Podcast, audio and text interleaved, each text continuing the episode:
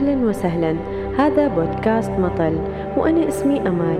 عبر أثير مطل سأتناول معكم حكايات من الماضي والتاريخ ونطل معا على عوالم مختلفة لتثري واقعنا ونضيء. يصحو صباحا ثم بخطى ثابتة يتجه نحو عمله إذ يدير شركته الواسعة الانتشار. كان عليه أن يختار نائبا له. وبالطبع لديه سياسة تجاه كل تعاملاته.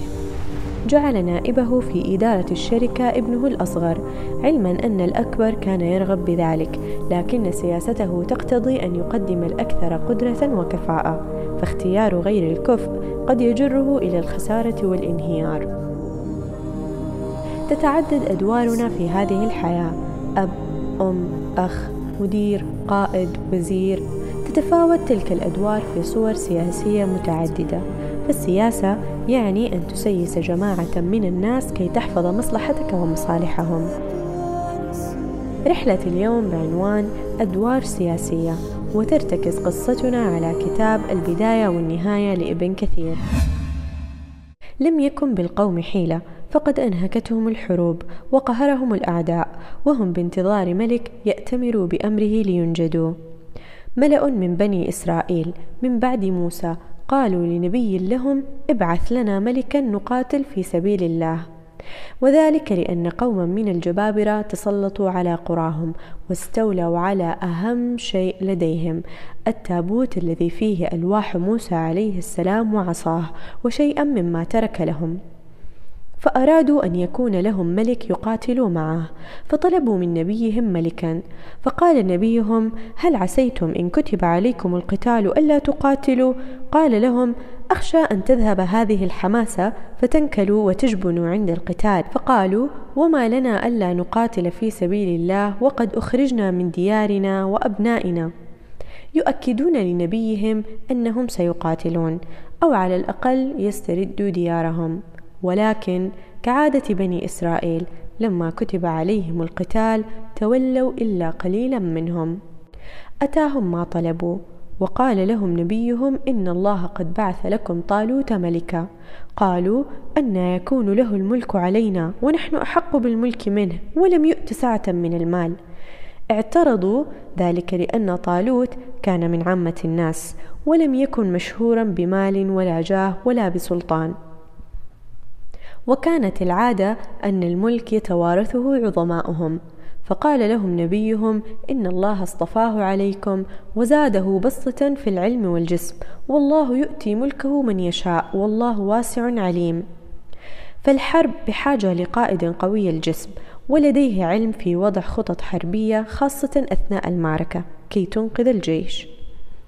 وبشرهم نبيهم ببشارة أنه إذا أتاهم التابوت الذي تاقت أنفسهم لاسترداده فهذا دليل وعلامة على النصر كي تطمئن قلوبهم. قال لهم نبيهم إن آية ملكه أن يأتيكم التابوت فيه سكينة من ربكم وبقية مما ترك آل موسى وآل هارون تحمله الملائكة. فلما أتت الملائكة بهذا التابوت تشجعوا ودبت فيهم الحماسة وخرجوا للقتال جميعا. وكان في هذا الجيش غلام اسمه داود ولم يكن لديه آنذاك شهرة ولا ذكر في القوم فأراد ملكهم طالوت أن يختبرهم. فلما فصل طالوت بالجنود قال إن الله مبتليكم بنهر. فمن شرب منه فليس مني ومن لم يطعمه فإنه مني إلا من اغترف غرفة بيده فشربوا منه إلا قليلا منهم. فالذي لا يصبر على عطش ساعة لن يصبر على مجالدة الأعداء. ولكن طالوت سمح لمن كاد أن يقتله العطش بحفنة من الماء يشربها من ذلك النهر. فلما شرب معظمهم منه وجاوز طالوت النهر ومعه القلة الذين لم يقفوا ويشربوا من ذلك النهر وصلوا ووقفوا أمام جالوت وجيشه العظيم. فلما جاوزه هو والذين آمنوا معه قالوا لا طاقة لنا اليوم بجالوت وجنوده. وكان جالوت رجل مشهور برعبه وبأسه وقوة جيشه. فلما تخاذل أغلب جيش بني إسرائيل أمام جيش جالوت الجرار وجنوده وقفت تلك القلة مع طالوت أمامهم. وقال الذين يظنون أنهم ملاقوا الله كم من فئة قليلة غلبت فئة كثيرة بإذن الله. والله مع الصابرين. ولما برزوا لجالوت وجنوده قالوا ربنا أفرغ علينا صبرا وثبت أقدامنا وانصرنا على القوم الكافرين. وحانت المواجهة. فقال الملك جالوت مستكبرا ألا من مبارز؟ وتلك كانت العادة أن تبدأ الحرب بمبارزة بين الفريقين. فسأل طالوت عمن يريد أن يتقدم لمبارزة جالوت وقال لهم من يبارزه فله ملكي. فخرج داود عليه السلام. ويذكر أن داود عليه السلام عندما ذهب إلى إخوته المحاربين لم يكن يعلم أنه سيحارب. ولكنه طلب الإذن من قائدهم طالوت بمبارزة جالوت فحذره طالوت من ذلك فأصر داود عليه السلام فألبسه طالوت لامة الحرب. فلم يستطع داود عليه السلام أن يمشي بها فخلعها وتقدم بعصا وخمسة حجار كان قد أخذها من الوادي وكان معه أيضا مقلاعة. فلما رآه جالوت استهان واستخف به وقال له ارجع. ولكن تأتي النار من مستصغر الشرر.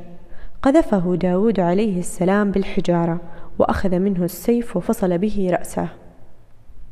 ولهذا الموقف يقول دكتور النجار في كتابه فقتل الله تعالى بيده جالوت الجبار الذي تحامته الأبطال ولم يقاتله بسيف ولا برمح ولم ينزل إليه بدرع ولا بترس وإنما قتله بحجر أرسله من المقلاع.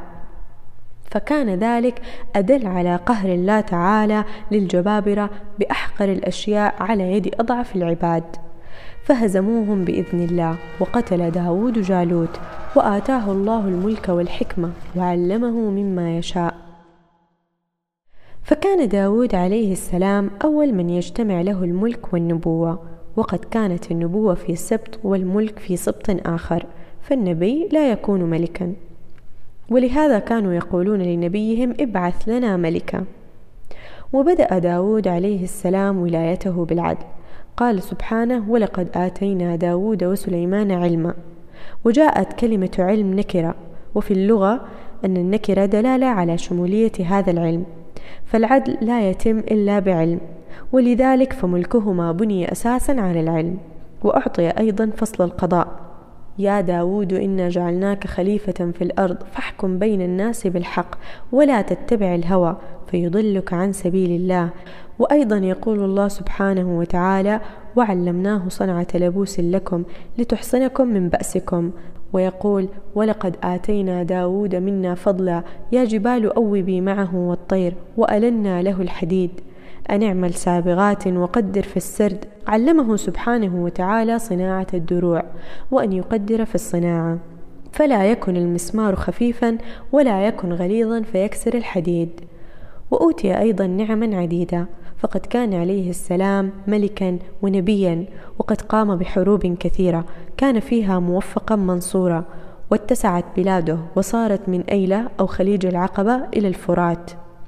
وآتاه الله الزبور وكان له صوتا عظيما إذا ترنم به يتوقف الطير في الهواء يسبح. ويمتدحه الله سبحانه واذكر عبدنا داود ذا الأيد إنه أواب فكان عليه السلام قويا في العبادة وذكر في الصحيحين عن الرسول صلى الله عليه وسلم قال أحب الصلاة إلى الله صلاة داود وأحب الصيام إلى الله صيام داود. كان ينام نصف الليل ويقوم ثلثه وينام سدسه وكان يصوم يوما ويفطر يوما ولا يفر إذا لاقى. ومن جملة تلك النعم يقول الله سبحانه ووهبنا لداود سليمان نعم العبد إنه أواب. فبعد رحيل داود عليه السلام وانقضاء عهده ورثه ابنه سليمان ورثه في النبوة وفي العلم. وورث سليمان داود وقال يا أيها الناس علمنا منطق الطير وأوتينا من كل شيء إن هذا لهو الفضل المبين. وزاده الله سبحانه ووهب له ملكا لم يكن لأحد من بعده. كما هي دعوته. رب اغفر لي وهب لي ملكا لا ينبغي لأحد من بعدي. يقول الله سبحانه فسخرنا له الريح تجري بأمره رخاء حيث أصاب والشياطين كل بناء وغواص وآخرين مقرنين في الأصفاد. هذا عطاؤنا فمن أو أمسك بغير حساب. فكان جيش سليمان جيشا عظيما. فيه الإنس والجن وحتى الطير كانت تسير معه وتظله بأجنحتها. ثم عندما كان الهدهد يجوب السماء باحثا في القفار عن مواضع الماء كما هي وظيفته. مكث الهدهد غير بعيد فتفقده سليمان فأتاه الهدهد بنبأ ملكة سبأ بلقيس. فدعاها سليمان بكتاب فأرسلت إليه بهدية تتودده فلم يقبل سليمان بها حتى قررت أن تأتي في رجال دولتها إليه. فأراد سليمان أن يريها عظمة نعم الله عليه فشيد لها صرحا من زجاج ووضع فيه من دواب البحر وهذا مشهد لا يعرفه أهل اليمن من قبل. وعندما قربت من ديار سليمان أمر سليمان أن يأتي أحد بعرشها فأتى به عفريت من الجن في غمضة عين فأدانت له وأسلمت لله رب العالمين. فامتد بذلك ملك سليمان عليه السلام من الشام إلى اليمن. عندما نتأمل أدوارنا المختلفة ننسى غالبا أهم دور في الحياة دورنا مع أنفسنا. لا يستطيع إنسان أن يحقق نجاحا حتى يكون قادرا على سياسة نفسه. تدرب نفسك على الفضائل وتهذبها عند الهوى. فلما كان داود وسليمان عليهما السلام ذوي الأيدي والإيابة سخر الله لهما ملك الجبال والطير وألان لهما الحديد وآتاهم حكما وعلما وملكا عظيما. ويقول علي بن أبي طالب رضي الله عنه دواؤك فيك وما تبصر وداؤك منك وما تشعر وتحسب أنك جرم صغير وفيك انطوى العالم الأكبر.